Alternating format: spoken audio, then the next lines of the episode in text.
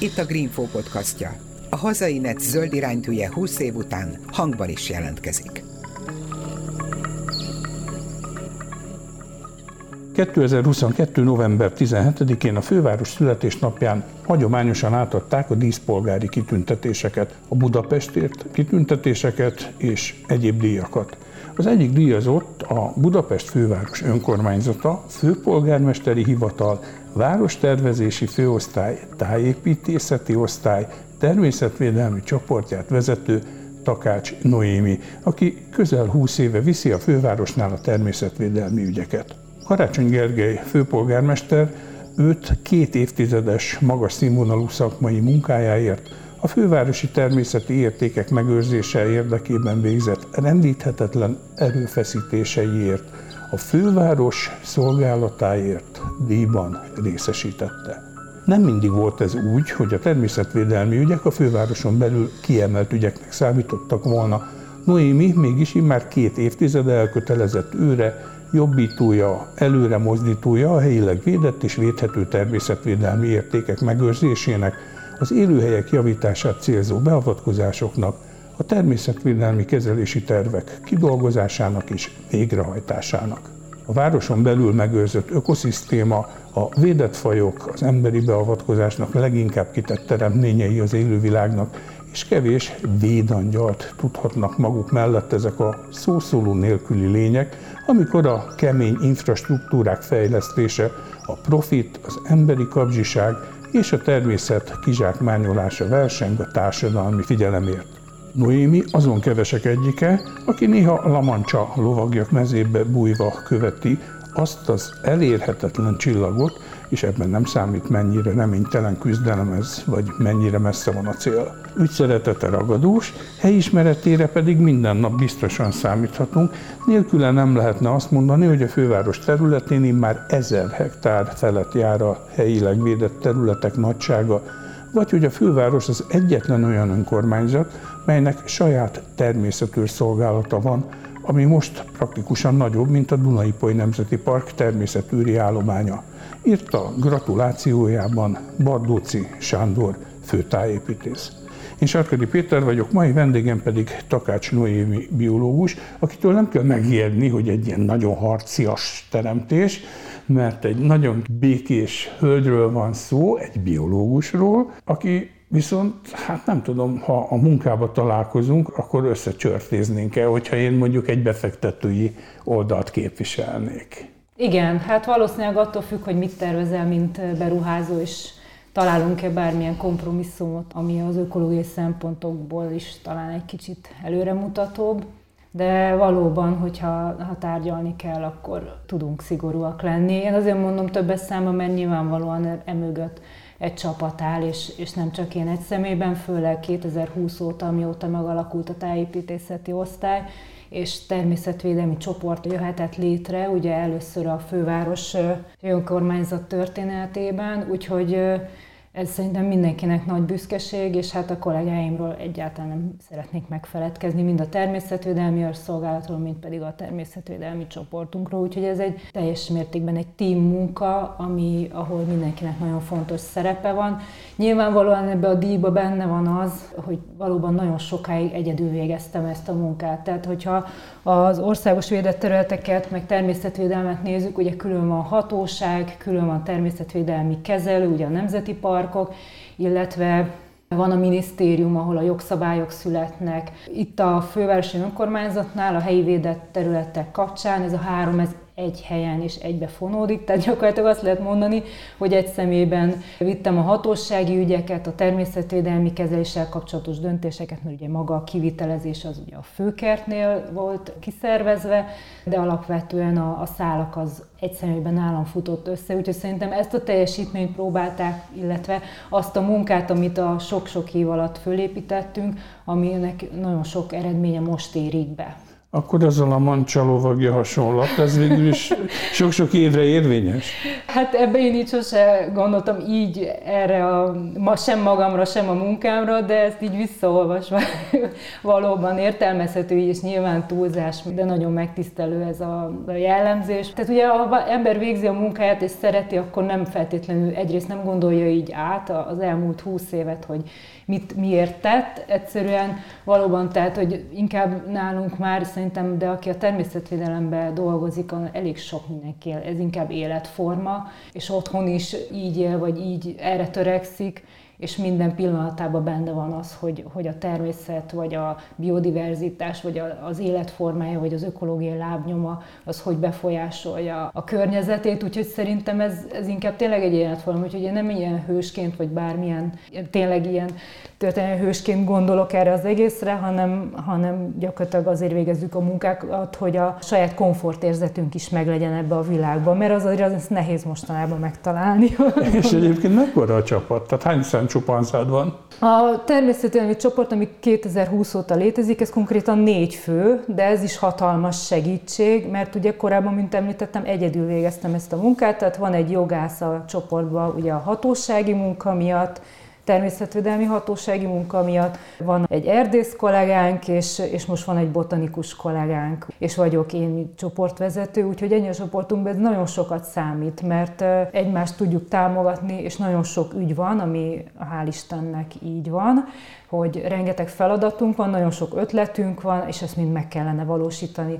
És nem megfeledkezve arról, hogy ugye a Természetvédelmi Őrszolgálat, amelyik a Fővárosi Önkormányzati Rendészeti Igazgatóságnál van, ugye állományban, ott van hét természetvédelmi őr most már, ugye ez a korábbi közterületfelügyelet, ők ugye egyenruhás, ugyanolyan egyenruhájuk van, mint a Nemzeti Parki őröknek, és gyakorlatilag a, ezen az ezer hektáron, ami a főesi önkormányzathoz tartozik helyi védett területek, ők látják el a védett fajok monitoringját, ők jelzik, hogyha bármi probléma van, ők egész nap ezeket a területeket járják. Tehát hét emberre ezer hektár jut. Igen, ez egy jó az arány. Jó, az ez jó, jó arány, sokkal jobb, mint a nemzeti parkoknál, tehát az arányaiban nézve messze csak hát ugye Budapesten belül azért ugye ezek a területek nagyon távol vannak egymástól, tehát ha budapesti forgalmat vesszük, és hogy el kell jutni egyik területről a másikra, ugye ez az ezer hektár, azért itt a legkisebb terület nem éri el az egy hektárt, a legnagyobb, meg mondjuk a legszlege védett lápokkal, ami közbeékelődik a felső rákosi rétek, eléri a 200 hektár. Uh-huh. Tehát... Mondj már egy párat, ugye el tudjuk helyezni. Egy pár kicsit mondjuk, ilyen egy-két hektáros, meg esetleg egy pár Hát ugye a legkisebb a Denevérúti volt, ez ugye nem éri el az Na, egy erről hektár. még nem is hallottam, az Igen, hol van? A 12. kerületben ez gyakorlatilag egy ilyen letörése a 12. kerületben, tényleg csak egy, inkább egy gyepfoltról van szó, de tele van kökörcsinekkel, meg szóval az is egy értékes élőhely, illetve vannak védett fák, ha a legkisebb területüket vesszük, akkor ugye például libanoni cédrus szintén a, a második kerületben, fának a telke az, ami védett. A nagyobbak közül pedig hát ugye jobban ismertek a Tétényi fensík, Rókahegy, Naplástó, felső rákosi réteg, tehát ezek a nagyobb kiterjedősi védett területek, az itt már komoly értékek vannak. Tehát ezek mind fővárosi szintű védelemben részesülő területek, és akkor emellett még vannak kerület, tiek, de azok nincs, meg, vagy nincs? Nincs, nincs. Tehát vagy ez hogy van? Ugye Budapesten két szintű önkormányzati rendszer van, vannak a kerületi önkormányzatok, a 23 kerületi önkormányzat és a fővárosi önkormányzat. A természetvédelmi törvény értelmében most már csak a fővárosi önkormányzat nyilváníthat védettét a fővárosi közgyűlés a kerületi önkormányzatok korábban volt ilyen, azokat átvette a főváros, ami védelemre továbbra is érdemes volt, és a kerületeknek pedig hatályon kívül kell helyezni, pont azért, hogy ne legyen ez a kaotikus állapot, hogy kerületi, fővárosi kikezeli, hogy, és most már csak a fővárosi önkormányzat nyilváníthat védetté Budapesten, van egy rendelet, 25 per 2013-as fővárosi közgyűlési rendelet, az sorolja fel most már ezt a 32 természetvédelmi területet, ami védett, illetve még egy néhány fát, ami még védettséget élvez. Ha rajtad múlna, akkor ez az ezer hektár mennyi lenne? Mondjuk duplája. öt éven belül a duplája? Duplája. De ezek a területek, amikre te szemet vetettél, hogy védettél kéne nyilvánítani, ezek magántulajdonban levőek? Vegyes. Tudni kell ezekről a védett területekről, hogy szinte egy sincs fővárosi önkormányzati tulajdonban, tehát ezek mind állami,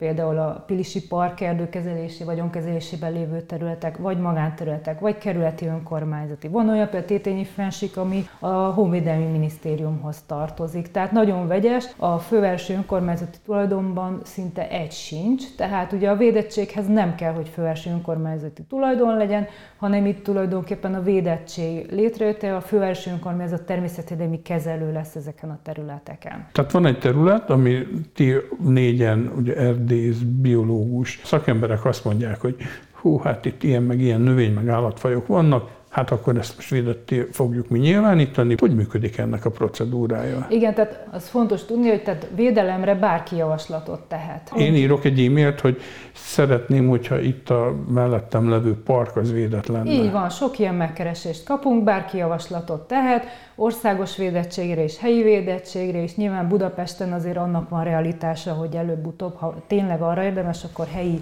védett lesz valamint az országos védettség az nyilván egy sokkal komplikáltabb és hosszabb eljárás lenne. Bárki javaslatot tehet, mi nyilván ezt a javaslatot megvizsgáljuk elsősorban szakmai szempontból, de előfordulhat, hogy például az övezeti besorolása olyan a területnek, hogy beépítésre szánt terület. Tehát onnantól kezdve, hogy beépítésre szánt, és a védettséggel egy olyan korlátozás kerülne a területre, amitől az nem beépíthető. Innentől kezdve jön az első kérdés, hogy ugye a kártalanítás az hogy állja meg a helyét, tehát eleve csak olyan területek jöhetnek szóba védetti nyilvánításra, amelyek eleve olyan övezeti besorolásban vannak, vagy éppen például maga az önkormányzat a tulajdonos, mondjuk a kerületi, ő terjeszti föl, hogy ő szeretné ott megőrizni a zöld felületet, vagy a természeti értékeket, ezért ő eltekint attól, hogy a jövőben azt a területet beépítse. Nem sok ilyenre van példa, azt meg kell egyezni, de a közelmúltban például egy nagyon pozitív fejlemény történt ez ügyben a mocsáros dűlő területén. Ugye Óbuda harmadik kerület. Óbuda harmadik kerület, ott ugye visszaminősítésre került egy beépítésre szánt része a mocsáros dűlőnek, és most zöld felület, és tervezzük is, hogy arra kiterjesztjük a védettséget. Csak hát az ugye fővárosi önkormányzati tulajdonban volt, úgyhogy könnyű dolgunk van ebből a szempontból, ott háromszorosára fog nőni a védett terület nagysága reményeink szerint. Most van előkészítés alatt ez a védettség. Egy másik, most hát eléggé nagy port felvert ügybe hadd kérdezzelek meg, Kiserdő. Ez ugye Pesterzsébet és Ferencváros határán van, gyakorlatilag egy, hát a biológusok szerint nem túl értékes erdő, amúgy meg az egyik legrégebbi erdejevesnek, amikor még város szél volt, és hát ugye a Galvani hidat tervezik, ami Cseperre menne át, és a nyolc nyomvonalterv közül az egyik, az, az itt húzódna ezen az erdőn keresztül, az illatos árok mentén, és hát, hogy mondjam, csak felizottak a viták, hogy, hogy akkor most itt kell elvezetni, vagy nem. Védett legyen, vagy nem. Ez most hogy áll? Nagyon fontos azt látni, hogy a természetvédelemnek, mint olyan napjainkban mi a célja. Korábban ugye kulturális, épített zöld felület, bármit védetté nyilvánítottak, ahogy telik az idő és a biodiverzitás rohamosan csökken, a prioritás is megváltozott, illetve a fontossági sorrend abba az irányba mutat, hogy azokat a területekre koncentráljunk az energiáinkat és a kapacitásainkat, ami biodiverzitás szempontjából most elengedhetetlen. Tehát amikor bejönnek ezek a védetté nyilvánítási javaslatok, akkor nekünk az első sorban azt kell megvizsgálnunk, hogy természetesen szempontból az a céle, hogy a biodiverzitás megmaradjon, illetve ott azt növeljük, vagy pedig egyéb más zöld problémát kezeljük. Nyilván itt most nekünk az a célunk a Ferencvárosi kiserdőnek, a biodiverzitása minimális, az egy akác, telepített akác erdő. Tehát, hogyha a természetvédelmi prioritás az lenne, hogy minden zöld felületet védjük le csak azért, hogy megőrizzük, akkor a parkokat mindent levédhetnénk, az össz, a Margit szigettől kezdve mindent, és akkor pedig teljesen elmenne abba az irányba a dolog, amit nem a természetvédelemnek kell kezelnie. Tehát ezek urbanisztikai problémák. Itt az, hogy most merre menjen az út, vagy melyik zöld felület marad meg, a parkokkal mi történik, ez nem természetvédelmi kérdés. Tehát arra használni a természetvédelmet, hogy különböző érdekcsoportoknak a vitáját eldöntse, ez, ez egy nagyon rossz irány. Tehát nekünk a biodiverzitást kell fenntartanunk, és erre nem a Ferencvárosi kiserdő megőrzése a legjobb, hanem az a másik ezer hektár, ami Budapesten védelemre érdemes, a Péterhegytől kezdve a mocsáros. Tehát azok, amik folyamatban vannak, hivatalból is készítünk elő természetesen védettségre területeket. Itt hagyd mondjak egy példát, ami mondjuk nem most a Ferencvárosi kiserdő, az, az most persze a körül nagyon éles viták vannak, de ott Jó, tényleg... ezt egyébként most éppen jegelik, mert hogy nincs pénz állami beruházásokra. De majd, ha egyszer ez csúszik, lesz, de igen. nem felejtődött el. Nem felejtődött el, de nem a természetvédelemnek a feladata az, hogy ezt a kérdést kezelje. Tehát ez közlekedési, urbanisztikai, stb.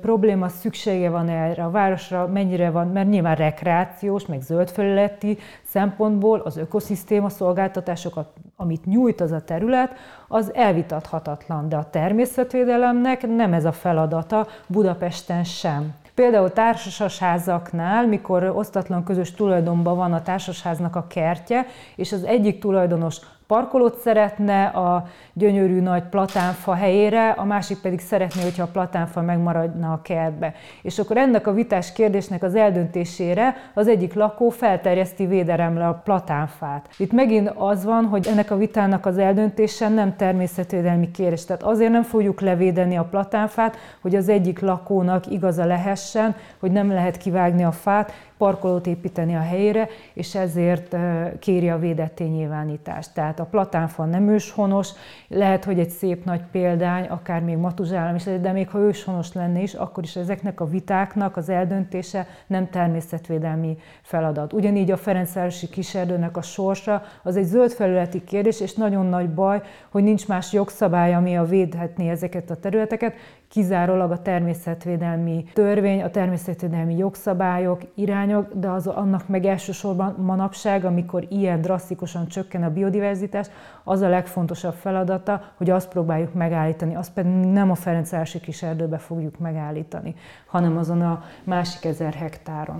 Egyébként egy-egy ilyen csörtében, amikor te vagy ti el akarjátok érni a védettséget, a politikai hátszél, vagy a gazdasági hátszél az erősebb? Mert gondolom, hogy mind a két érdekcsoport ott van a háttérben, persze nyilvánvalóan. Védetté nyilvánításnál mi kizárólag szakmai szempontból vizsgáljuk ezeket a területeket. Eleve azt mondhatjuk, hogy olyan területek, amik értékesek, ahol még van valami keresnivalónk, azok általában nem beépítésre szánt területek. Belefutunk ilyenekbe, de alapvetően ezeken a területeken nincs politikai meg gazdasági érdek már. Tehát ezek általában a besorolásuk szerint zöld területek, nem nálunk van ez az ütköző felület. Főleg most meg ráadásul olyan támogatottsága van a védett nyilvánításoknak, hogy igazából nem találkozunk ilyen problémával. Te ugye biológusként végeztél az eltén, jelesen, Hát, honnan tudod? Hát onnan tudom, hogy elolvastam. Benne volt az önéletre. Mm, Ez egy régi önélet.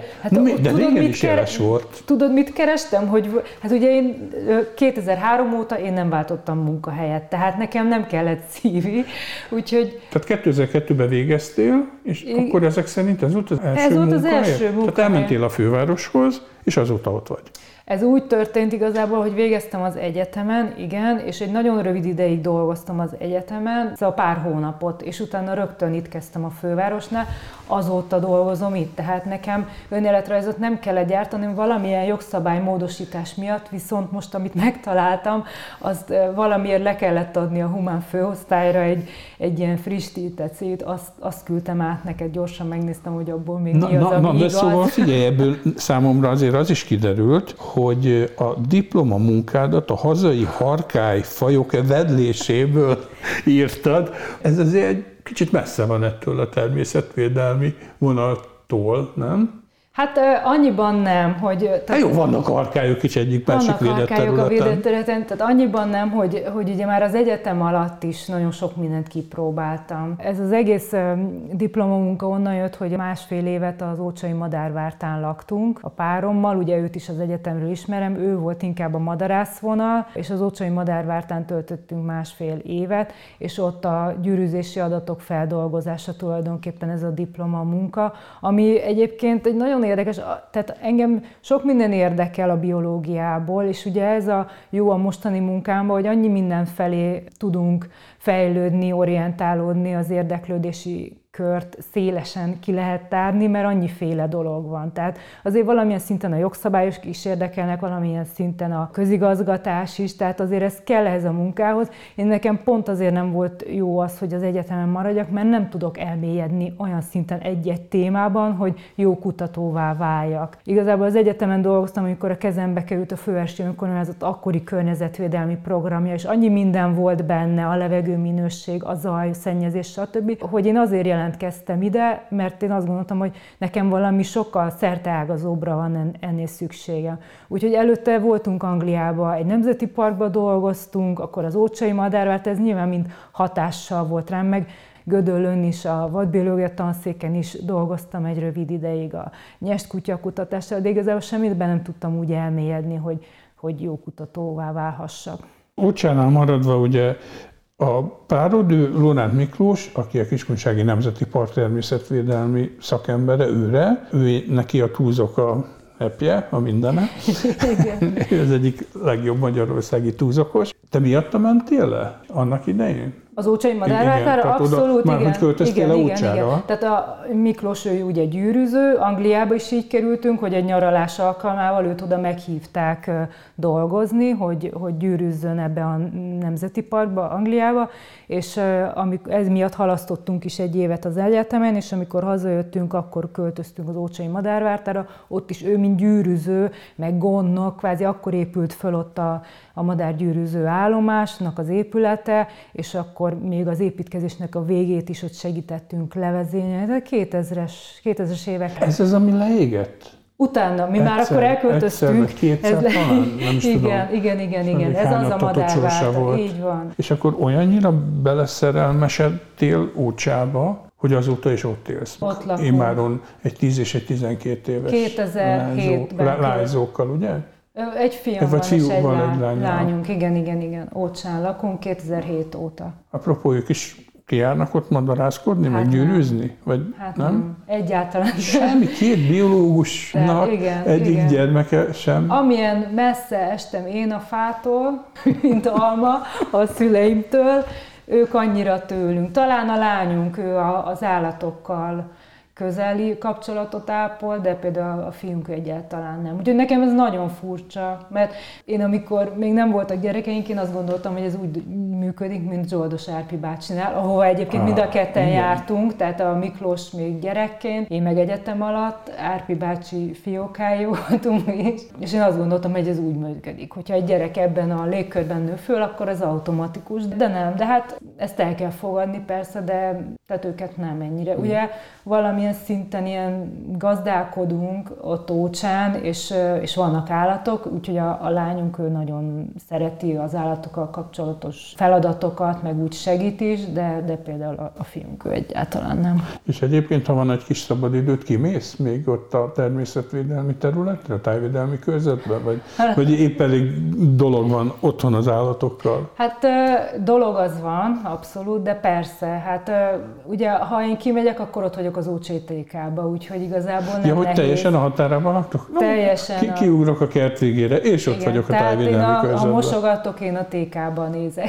Ja, hát így könnyű. Tehát igen, az utolsó házban lakunk, a, a TK táblánál, úgyhogy a, az állatok, a szarosmarhák a TK-ba legelnek. Amikor hazamegyek a munkából, akkor ott folytatom. Tehát azért mondom, hogy ez igazából tényleg egy életforma, és nem válik szét egyáltalán Sőt, hát ugye az ember tényleg állandóan ezen kattog, ez jár a fejében, mit fog holnap csinálni, hogy lehetne jobban, hívja a kollégákat, még hazafelé is útközben átbeszélni a dolgokat, de hát ez én nem bánom. No, akkor kanyarodjunk egy pillanatra még vissza. 2002, tehát elolvastad ezt a felhívást, hogy a fővárosnál van egy ilyen állás, na egyből felcsillant a szemed, jelentkeztél, Igazság szerint nem álláshirdetés volt, hanem én csak a környezetvédelmi programot ö, olvastam, és úgy jelentkeztem. Már bocsánat, tehát elolvastad a főváros környezetvédelmi programját, és akkor bekopogtattál, vagy írtál egy levelet, hogy hú, hát ez nagyon izgi, én, engem ez érdekelne, én szeretnék itt dolgozni. Igen. Miközben nem is volt hivatalos állás nem, nem. hirdetés kiírva. Meg, megkerestem őket, igen, és a szerencsére, akivel beszéltem, ott azt mondták, hogy pont hónapokon belül elmegy az a ki a környezetvédelmi programért felelős nyugdíjba.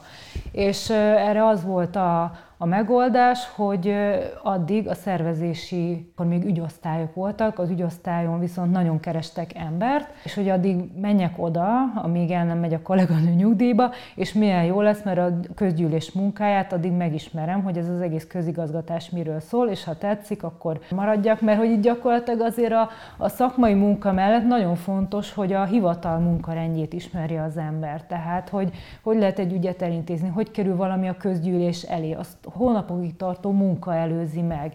És ez gyakorlatilag az, hogy én ott kezdtem, az nekem egy hatalmas előny volt, hogy amikor belekerültem a, a szakmai ö, tartalommal bíró ügyosztálynak a munkája, addigra én már azt mind átláttam, a szervezeti felépítést. Ugye itt azért akkor legalább 1500 fő dolgozott a főelső önkormányzatnál, tehát azt átlátni, hogy ki mit csinál, hova kell fordulni, az egy nagyon összetett feladat volt. És egy ekkora gépezet, annyi fogaskerékkel nyilván lassú.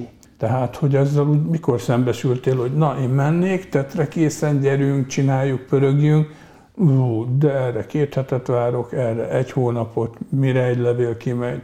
Szóval Isten malmai meg a hivatalok lassan őrölnek. Én nem sokkolódtam le, ahogy oda kerültem a környezetvédelmi ügyosztályra, sőt már a szervezési ügyosztályon is nagyon sok rendezvényt szerveztünk különböző nemzetközi találkozókat, autómentes nap, mobilitási hét, nagyon pörögtek ezek a környezetvédelmi. De akkor még volt parlagfőprogram, az nyilván az akkor már kezdett lecsengeni, de, de nagyon sok rendezvényünk volt, ahol kellett a nyelvtudás, tehát ezért is nagyon szerettek engem, hogy két Ja, mert igen, te angol és francia felsőfok Igen, vagy, tehát két nyelvvizsgával, igen, tehát hogy volt, hogy a regisztrációhoz raktak, hogy akkor a külföldi vendégeket valaki nyelvtudással fogadja, egyáltalán nem volt olyan gyakori akkor, hogy a közigazgatásban valaki jól tud nyelveket, és akkor én ezeket nagyon szívesen csináltam, fogadtuk a vendégeket, tájékoztattuk őket, különböző környezetvédelmi rendezvényeket, akkor a autómentes nap mobilitásért akkor kezdett felfutni, meg is nyertük valamelyik évben, meg nem mondom már melyikben, talán 2007 vagy 2008-ban az Európai Mobilitási Hetet át kellett menni, venni Brüsszelben a, a díjat, szóval, hogy, hogy azért értünk el benne eredményeket, ott nagyon sok civil szervezettel kellett tartani a kapcsolatot, úgyhogy egyáltalán nem éreztem lomhának az egészet, persze voltak, ami az ügyintézés az, az mindig nehézkes volt, de nem volt ezzel különösebb probléma a közigazgatási szakvizsgát, azt kötelező volt letenni, vagy, vagy belülről jött az igény? Az mindenkinek kötelező, úgyhogy Jó, az... tehát az kipipálva, de aztán van még egy közbeszerzési referensi képzés is. Igen, egyébként arra nagyon büszke vagyok, már csak azért is, mert hogy az egy komoly tanfolyam és vizsga volt, ami abszolút nem az én profilim, tehát jogi, közgazdasági ismeretek, meg közbeszerzési, az is úgy indult, hogy mindenkinek kötelező lesz. Én bekerültem az első körben, majd eltörölték a kötelező jellegét, és így rám ragadt rajtam. De hát nyilván ezek mind olyan tudás, ami, ami nem vészel, de egyáltalán nem lelkesedtem érte, azt kell, hogy mondjam. Ilyenek azért a közigazgatásban vannak, tehát folyamatos továbbképzés most is jelen van az életünkben, tehát az, hogy az elbirtoklásról, vagy a, vagy a különböző, nem tudom, ilyen közigazgatási ismereteket kell szerezni, de azért előfordul, hogy hasznát vesszük.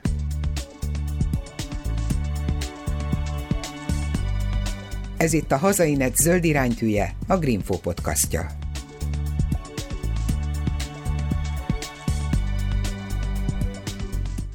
Van kedvenc területet, tehát ami ugye szíved csücske? Már Igen, terület? amiért sokat harcoltál és sikerült kibumlizni, hogy, hogy meglegyen. Vagy, vagy, vagy csak egyszerűen esztétikailag szereted a növényzet miatt, vagy valami miatt?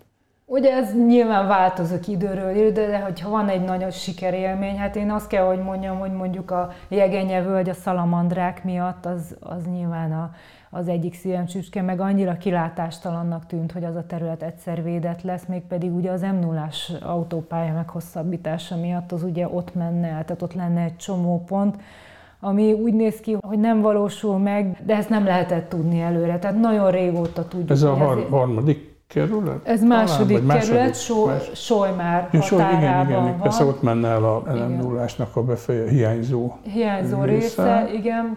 És hát érinthetetlennek tűnt ez a dolog, hogy most ez, amit ugye kérdeztél, hogy politikai, gazdasági, hát ez most mi, hogy arra menne a, egy, ugye a NIF-et is próbáltuk kezelesni az ügyben, meg, meg ugye a kerületi önkormányzat, most nagyon támogató volt, tehát ott ugye se a solymáriak, se a környező területeken nem szeretnék nyilvánvalóan, hogy ott lenne egy autópálya csomópont. A Szalamandra állománynak nyilván a végét jelenteni az a csomópont, ugye a vízháztartás, meg maga az erdő, és egy nagyon szép kis szurdok erdő van ott, úgyhogy az például abszolút szívem csücske. Úgyhogy ahogy azt sikerült védetté nyilvánítani, hát oda öröm kimenni és látni ezt az élőhelyet. Ugye Szalamandrát ritkán látni, de azért előfordul, hogy találunk, és azért, azért az nagyon jó érzés. Azért azt tudni kell, hogy mikor mi kimegyünk ezekre a területekre, akkor nem kirándulunk, hanem azért akkor mindig azon kattog az eszünk, hogy mit lehetne jobban, mi a probléma, meg ha kimegyünk, akkor általában valamiért megyünk, tehát akkor valamit meg kell nézni, valami természetkárosítás történt, hogy valamit le kell bontani, vagy javítani az élőhelyen, vagy valami probléma van. Nem feltétlenül azért megyünk, hogy élvezzük a, a természetet, de persze ezek mind nagyon jók, hogyha hogyha a természetvédelmi őrök megmutogatják, hogy akkor most itt mit kell nézni, éppen mi nyílik, mire figyeljünk, és hát persze utána veszük föl a jegyzőkönyvet, vagy, vagy valamilyen tárgyalás van a területen. Tehát ritkán van az, hogy mi csak azért megyünk ki, hogy élvezzük a területet. A mi az kit jelent? Ti négyen mondjuk a főosztályról, és... Attól függ, hogy ugye mi a feladat. Tehát vagy a főkertel megyünk ki, nagyon fontos, hogy a főkertnél is ugye most már van egy természetvédelmi és erdőkezelési osztály, annak a vezetője Bajor Zoltán, aki még 2003... Aki a, a MMA-nek az egyik prominense. Így van, e, sokáig az MMA elnöke volt, így van. Hát ugye a Bajor Zoliról azt kell tudni, hogy ő, amikor én a főeső önkormányzathoz kerültem, akkor ő volt ott gyakornok, tehát az Zoli is odajött gyakorlatra, mi onnan ismerjük egymást, és azóta gyakorlatilag folyamatosan együtt dolgozunk a, ezekért a védett területekért, úgyhogy engem az Zoli nagyon sokat motivált, meg inspirált abba, hogy annyira elkötelezett ezeknek a területeknek a, a megőrzéséhez. Szerintem Budapesten a legnagyobb helyismerete neki van, tehát ő aztán tényleg amennyi felmérést ő csinált, meg monitoringot, meg, meg hát nyilván a madarászatban utolérhetetlen, úgyhogy tőle nagyon sok adat, meg nagyon sok információ származik ezekhez a védett nyilvánításokhoz. Amíg én gyesen voltam például négy éven keresztül, addig is folyamatosan tartottuk a kapcsolatot, tudtam pontosan, hogy mi miért történik. Hát ez is egyfajta home office. Abszolút. és akkor ilyenkor mondjuk valami bejelentés apropóján mentek ki egy adott területre, hogy ott valami disznóság történt, és akkor megnézitek, hogy mekkora a kár, vagy mi a probléma? Bejelentés történik, károkozás, szennyezés, vagy éppen csak valamit tervezünk, előkészítünk egy élőhelykezelést, vagy a főkertnek valami nagyobb munkáját készítjük elő, egy takarítás, például egy vizes élőhely rehabilitáció, tehát ha van egy nagyobb lélegzetvételű munkánk, vagy, vagy akár csak egy rendezvényt szeretnének ott tartani, tehát bármilyen munkánk van, de hát ugye erre az ezer hektárra ugye nagyon be kell osztanunk, hogy mikor, hova megyünk ki, mert rengeteg minden történik egyszerre. És mennyi idő jut a munkaidődből terepi részre? Ez nagyon változó, tehát van olyan hét, hogy minden nap kimegyünk valahová, és van olyan, hogy az irodában ülünk egész nap, és intézzük a hat... Mondom, hogy most, hogy van egy csoport, és meg tudjuk osztani a munkát, így sokkal jobb, meg Nehéz persze szervezni, összeszervezni, hogy mindenre jusson idő, de mindenki tudjon terepre menni, és mindenki azért el tudja végezni. Most itt ugye a home office is össze kell hangolni ezt, mert nyilván otthonról, ócsáról nem tudok, de ilyen is van, hogy ócsáról megyek, és abszolút csak a Kőérberki Szikesrétre jártunk most nagyon sokat, ott készítünk elő egy vizes élőhely rehabilitációt, és ma volt pont az munkaterelt átadás átvétel, úgyhogy ilyenkor mondjuk mehetnék Ócsára és egyből a Kőérberki Szikesrétre, és ott el is töltjük a napot azzal, hogy, hogy akkor hogy meg mint lesznek a földmunkák. Apropó Kőérberegi rész, ez az, ahova, vagy annak a szomszédságában tervezik ezt a nagy központi kórházat? Így van, így van. Tehát a Kőérberki Szikesrét természetvédelmi terület, az helyi védett terület. Alapvetően a védettség elsősorban a, ezeknek a gyógyvízkitermelő kutaknak a védelmében létesül, de amúgy meg Budapest egyetlen szikes élőhelye. Tehát itt folyik a Hunyadi János keserű víz kitermelése, ami egy ilyen Glauber-sós keserű gyógyvíz, nagyon híres, tehát külföldre is szállítják ezt a gyógyvizet, itt vannak a kútjaik. De ez a szikes élőhely kezdett tönkre menni, mert ugye a, a gyógyvíz kitermeléshez lecsapoló árkokat létesítettek, ami rögtön elvezeti a vizet a kutak környékéről. Ez ugye az élőhelynek nem tett jót, főleg itt a, ez a terület nagyon kitett a klímaváltozásnak, és ezekben az asszályos években abszolút teljesen kiszáradt, úgyhogy itt a vizes élőhely rekonstrukciónak a célja az lenne, hogy kicsit kiegyensúlyozottabb legyen a, a vízháztartása a területnek, megvalósuljon jobban a, a víz visszatartás. A kutaknak is jót tenne, mert a vízhozamot is növelni ez a beavatkozás, úgyhogy most itt ezeknek a lecsapoló árkoknak lesz majd tulajdonképpen a, a visszatöltése, hogy a talajvíz jobban telítődjön. Itt akkor a tervezett kórház az ezen lenne, vagy nem, mellett? A. Tehát a kettő kvázi megférne egymás a mellett? A Kőérberki Szikesrét mellett van még a Poprádiót, még utána van egy erdős terület, és a mögött lenne ez a szuperkórháznak nevezett, tervezett kórházkomplexum, tehát itt van azért egy ökológiailag egy jól... Körülhatárolható? Hát körülhatáró, igen, tehát hogy itt ugye azért egy, egy komplet erdő, és ez ráadásul egy magaslat is, tehát hogy itt valószínűleg a, a vízbázis, de hát ugye nekünk nem tisztünk ezt vizsgálni, gondolom lesz hatástanulmánya ennek a szuperkórháznak, hogy a vízbázisra milyen hatással van. Ugye a kutaknak van lehatárolt vízbázisa, mindenféle vizsgálatokkal. Kérdezgettük itt a gyógyvíz kitermelő céget, hogy ők tudnak-e bármilyen hatásvizsgálatra, ami ezzel kapcsolatban, de szerintem az már kicsit messzebb esik. Az előbb azt mondtad, hogy ugye a, a Libling, ez a szalamandrás, ez egyik nagy siker. A mérleg másik oldala, mondjuk egy nagy csalódás, vagy egy nagy veszteség, amit nem sikerült kiarcolni. Ja, amit nem sikerült védetté nyilvánítani? Hát ezen gondolkodni, de van-e ilyen, mindent levédünk, amit szeretnénk. Csak optimistán? Csak optimistán. Hát amit nem sikerült levédeni, arra azt mondjuk, hogy folyamatban. Kivárjuk a megfelelő időt. PC. És a, PC, igen, szóval, hogy előbb-utóbb, ha nem károsodik az élőhely, akkor előbb-utóbb, és nyilván azért azt, ha van realitása, mi csak akkor gondoljuk, hogy védelemre érdemes valami, hogyha ennek tényleg van realitása, hogy levédjük. Például a Mátyásföldi reptér, ami tipikusan ilyen terület, hogy nagyon értékes, de építési terület. Tehát, hogy annak nem tudom, mi kell ahhoz történnie, hogy a Mátyás földi reptér védett legyen, mert az beépítésre szánt területként van nyilván tartva, tehát a, a, a tulajdonosoknak olyan kártalanítást kellene valószínűleg fizetni valakinek, a, ami, amire jelenleg nincsen. Tehát ugye Magyarországon az van, hogyha egy, egy területet ö, zöld be, vagy, vagy bármilyen más kategóriába, ami kevésbé értékes átsorolnak, akkor azért kártalanítás jár. Ja, a főelső önkormányzat ezt nyilván nem tudja fölvállalni, hogy, hogy átminősítessen olyan területeket, ami előtte, kivéve persze, hogyha a saját tulajdonában van. Ilyen szinten például ez a Mátyás földi reptérrel az is nem, azért nem is foglalkozunk, illetve van egy csomó másik terület, amivel meg érdemes, és van is realitása, tehát nyilván azokkal foglalkozunk inkább, amire van bármi lemény, hogy ott eredményeket tudjunk elérni. Egyébként, hogyha Budapestet összehasonlítjuk, mondjuk csak a V4-ek fővárosaival, már természetvédelmi zöld szempontból, meg azért vegyük ide Bécset, ők hihetetlen energiával kiállnak a zöld mellett. Szóval, hogy egy ilyen összehasonlításban hova tennénk Budapestet? Te hova tennéd? Abszolút a léc tetejére, és nem azért, mert Budapest annyira jó szemléletű, hanem hihetetlen gazdag a, a flóra, meg a, az állatvilága, tehát ugye ez földrajzi adottság, hogy ugye a, a budai hegyek, a Duna és a pesti síkságnak ugye a, a hihetetlen biodiverzitása Budapesten mind megtalálható. Tehát Ugye azt mondhatjuk, hogy Magyarország főbb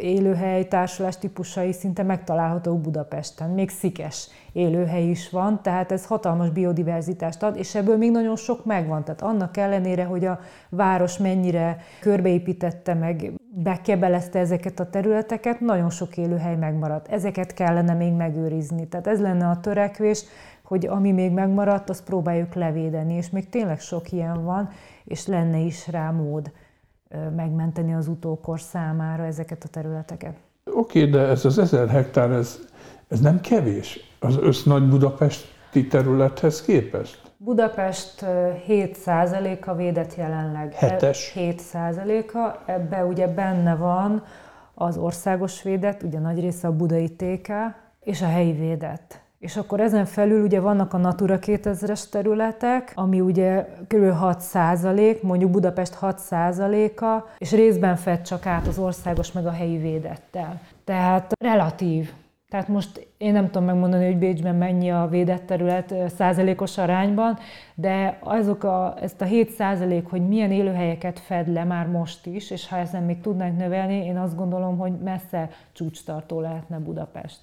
De ugye elsősorban az a lényeg, hogy egyrészt Budapest élhető legyen, tehát mi nem csak a biodiverzitás, hanem a klímaváltozás, a hősziget effektus. Mindennel komplexen próbálunk foglalkozni. Tehát nem véletlenül kezdtük el azt, hogy a vadvirágos gyepekkel foglalkozzunk, hogy ott is a, kicsit bevigyük a parkokba, ezekbe az intenzív zöld felületekbe a biodiverzitást, az, hogy ne száradjon ki nyáron az összes zöld felület. Ez is a parkoknak csak a, vagy a főkert által kezelt gyepterületeknek mondjuk a 4-5 százalékát érinti, de hatalmas lépés afelé, hogy legyenek ilyen kis refugiumok a biodiverzitás számára, ami a klímaváltozással szembe is mondjuk föl, és a szemlélet, tehát a lakosságnak a szemléletét elképesztő módon kellene ahhoz Ahol elképesztő elmaradások vannak. Ahol elképesztő, de ezek mind arra is nagyon jók. Tehát itt egy dologgal, hát több legyet ütünk egy csapásra, mert ezek nagyon hasznosak és nagyon jók a visszajelzések. Tehát, hogy azt, hogy összehasonlítsunk városokat ebből a szempontból, hogy mondjuk a biodiverzitás, vagy mennyi védett terület, vagy mennyi zöld felület, ez, ez, ez egy folyamat, és azt gondolom, hogy nagyon jó úton járunk most ezzel, hogy erőszakkal, de eltolunk dolgokat, ami hatalmas sikereket érünk el szerintem rövid idő alatt ezáltal. Bécset csak azért említettem, mert többször volt Európa zöld fővárosa.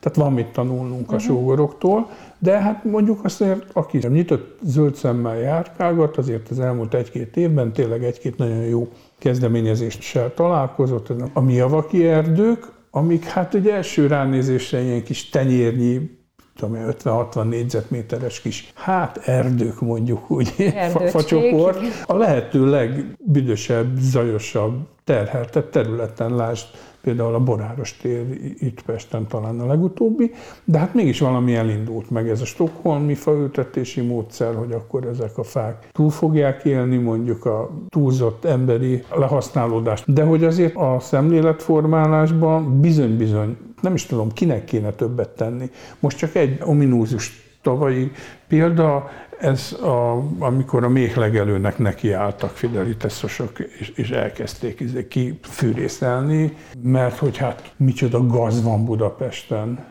Tehát, hogy azért ezt a fejekbe itt rendet kéne rakni. Tehát ez kinek a hatásköre? Tiétek? Ha erre gondolsz, benne van a munkaköri leírásunkban, és mi ezért mindent meg is teszünk. Én azt gondolom, nyilván az oktatásnál kezdődik minden, tehát az oktatási intézményeknél, de ebben mi is részt veszünk, tehát a természetvédelmi őrszolgálatunk óvodáknak, iskoláknak, tanösvénytúrákat tart, elmegy hozzájuk. Mi is egyetemi csoportoknak mutatjuk be a védett területeinket, terepgyakorlatot tartunk a Maténak, korábban Corvinusnak, tehát ilyeneket mi is beiktatunk a munkánkba, nagyon szívesen vendégül látunk mindenkit, és ezeket élőhelykezelések, ugye ezzel nagyon sokat segítenek nekünk ebbe a civil szervezetek, tehát azért nekünk erre kevés kapacitásunk van, meg időnk, energiánk, hogy a hivatali munka, a mindenféle szakmai munka mellett szemléletformással is foglalkozunk, de mivel rengeteg és nagyon jó kapcsolatot ápolunk a, például a civil szervezetekkel, ha csak ki kell elmennem a Madártani Egyesület, ugye a, a Bajor Zoli lévén, vagy a Zöld Jövő, vagy te, te tényleg a teljesség igénye nélkül, még sorolhatnám egy csomó civil szervezet, ők ezekben a programokban részt vesznek, és élőhelykezeléseket szervezünk, és ott vagyunk hétvégén is, és csináljuk, és ezeken keresztül nagyon meg lehet szólítani az embereket. Nyilván ezekre csak az jön el, aki nagyon elszánt, meg nagyon motivált, de például a vadvirágos program az abszolút egy olyan volt, hogy olyan visszajelzéseket kaptunk, hogy én is így akarom a kertemet mostantól. Én nem is tudtam, hogy ilyen szép virágok nyílnak, és eddig mindig hatszor, hétszer kaszálta a kertjét, a hétvég program a fűnyírás volt, és meggyőzte az anyóst, a feleséget, hogy inkább hagyjuk meg a, a vadvirágoknak, és, és elképesztő pozitív visszajelzések jönnek ezzel kapcsolatban. Szóval, hogy, hogy ez egy jó irány szerintem a parkokba bemutatni, hogy lehet máshogy is. Nyilván nagyon sok a tiltakozó, a kutyasétáltatóknak se különösebben tetszik, mert a kullancs, meg a toklász, meg stb. De, de ezek elcsendesedtek, tehát hihetetlen gyorsan elcsendesedtek ezek a negatív hangok. Ami meg még nagyon fontos, hogy persze forráskapacitás, mi pályáztunk most egy live pályázatra az EU-hoz, hogy egy 7 éves programot tervezünk felépíteni, amiben nagyon fontos szerepe van ennek, hogy a szemléletformást beépítsük, abba is ezeket a vadvirágos gyepeket is beleraktuk, hogy minél közelebb hozzuk a város lakó emberekhez, mert nem mindenki jut ki a védett területekre, még itt a városi védettekre se. Tehát azokat a kezelési módszereket, természetvédelmi kezelési módszerek, extenzív gyep gazdálkodást mondjuk picibe megvalósítani a parkokba, és ott bemutatni, hogy ez miről szól. A beporzók fontosságára felhívni a figyelmet, a, az esztétikai szempontokra, tehát hogy nem feltétlenül a golf gyep a, a szép. Tehát, hogy ezekre ennyi lehetőségünk van. Végezetül a tervekről. Mik azok, amik mondjuk így jót tudjuk, ezer helyett 2000, hektár, de mondjuk ami egy éven belüli közelségben van. Nagyon tervezzük a mocsáros természetvédelmi területnek a bővítését, a Kőérberki szikesrét alatti terület, ott, az, ott is vannak gyógyvíz termelő kutak, annak is a, a kiterjesztését tervezünk. Tehát ezek a védett nyilvánítások, ami előkészítés alatt állnak, úgy mondom, de például amin dolgozunk, az a, a Dunavirágnak ennek a kérésznek, ugye a Tiszavirág a, a Tisza vízgyűjtőjénél, itt a Dunavirág most, hogy a pár évtizede a Duna vízminősége jelentősen javult, megjelent a Dunavirág, és ennek a, a rajzása most már Budapesten is néhány éve megfigyelhető és Kriska Györgyék ugye a Tahi hídon felszerelték ezeket a fénysorompónak nevezett lámpákat, amivel megakadályozzák, hogy a közvilágításnál pusztuljanak el akár a hídon ezek a védett kérészek. Ezt kísérleti jelleggel Budapesten is szeretnénk valamelyik hídra, vagy akár több hídra is felszerelni, úgyhogy most e-, ezen dolgozunk a szakemberekkel, hogy hogy lehetne ezt Budapesten is megvalósítani, mert előfordul, hogy a Margit hídnál, Árpád hídnál, illetve a Dunapartján az épületeknél megfigyelhető a rajzás, és ott pusztulnak el ezek a kérészek, ahelyett, hogy ugye a Dunába raknák a petéjüket. Ugye ezeknek van egy ilyen kompenzációs repülése, hogy a, az ajzaton kikelő lárva ugye imágóvá fejlődik, amikor a vízből kijön, és akkor van egy ilyen kompenzációs repülés, hogy a peték ugyanoda az ajzatra kerüljenek vissza a sodrás ellenére, ahol ő kikelt, és hát a, a hidak, tehát van egy ilyen, a Duna egy ilyen optikai jelet ad neki, ami a hidak alatt megszakad, és ezért megy föl a közvilágításhoz a hidakra a szegény kérész, úgyhogy ezt megakadályozandó fejlesztette ki az ELTE, ezt a fénysorompót, amit most együtt dolgozunk velük, hogy esetleg valamelyik budapesti Dunahídra is kísérleti jelleggel föl tudjuk ezeket rakni. És még egy fontos dolog, mi lesz a Szigettel? Sziget Fesztivállal, ami hát azért nem éppen egy környezetbarát esemény. Hát igen, és azt mindenképpen meg kell, hogy említsem, hogy az, az Óbudai sziget ártéri erdő az a közelmúltban lett védett, egészen pontosan 2022. január 1 1-én lépett hatályba a, a védetté nyilvánító rendelet, tehát idei év volt az első a Sziget Fesztivál életében, hogy védett volt az ártéri erdő, ahol korábban sziget kemping volt, ott kordonnal elzárt biodivers gyep volt, és hát ugye az egész úgy alakult ki, hogy több éven keresztül, a Covid ideje alatt, két éven keresztül nem volt Sziget Fesztivál, és amikor kerestük a helyszíneket, hogy hol lehetne Budapesten ezeket az extenzív gyepeket kijelölni a budapesti parkokba, nyilván ilyen félreesőbb, kevésbé használt, jobb élőhelyeket, tehát beállt gyepeket kerestünk, akkor derült ki, hogy itt az Óbudai szigeten itt tele van védett növényel az egyik része, illetve hát azt tudtuk, hogy az ártéri erdő, az a galéria erdő, ez igen értékes, és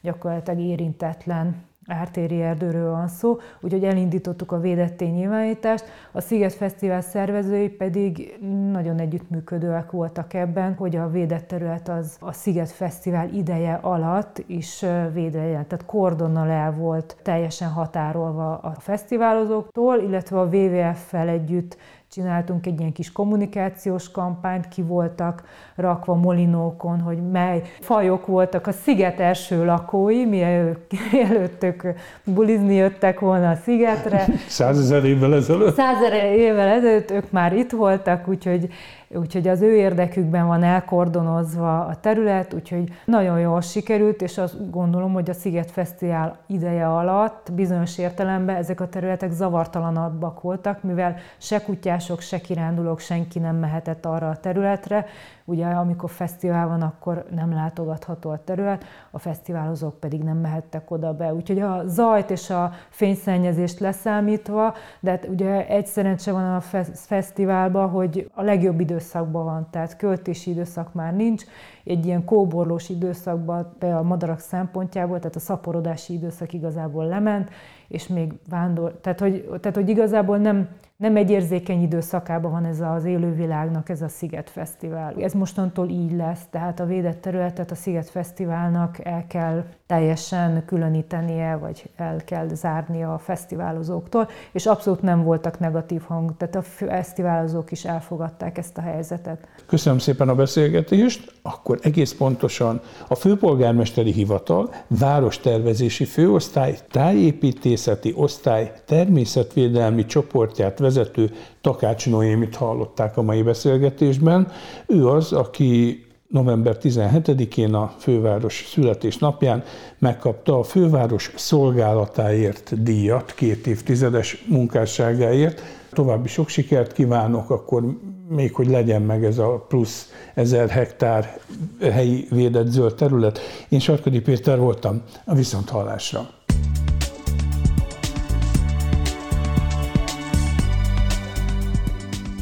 Önök a Greenfo podcastját hallották. Ha kíváncsiak a következő részekre is, iratkozzanak fel csatornánkra, például a SoundCloud-on, a Spotify-on vagy az Anchor különböző platformjain.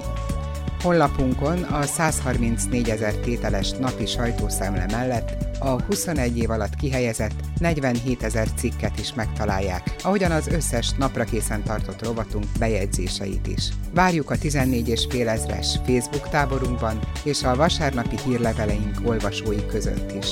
Lehet akár a szerzőnk, és hálásak vagyunk, ha támogatja munkát.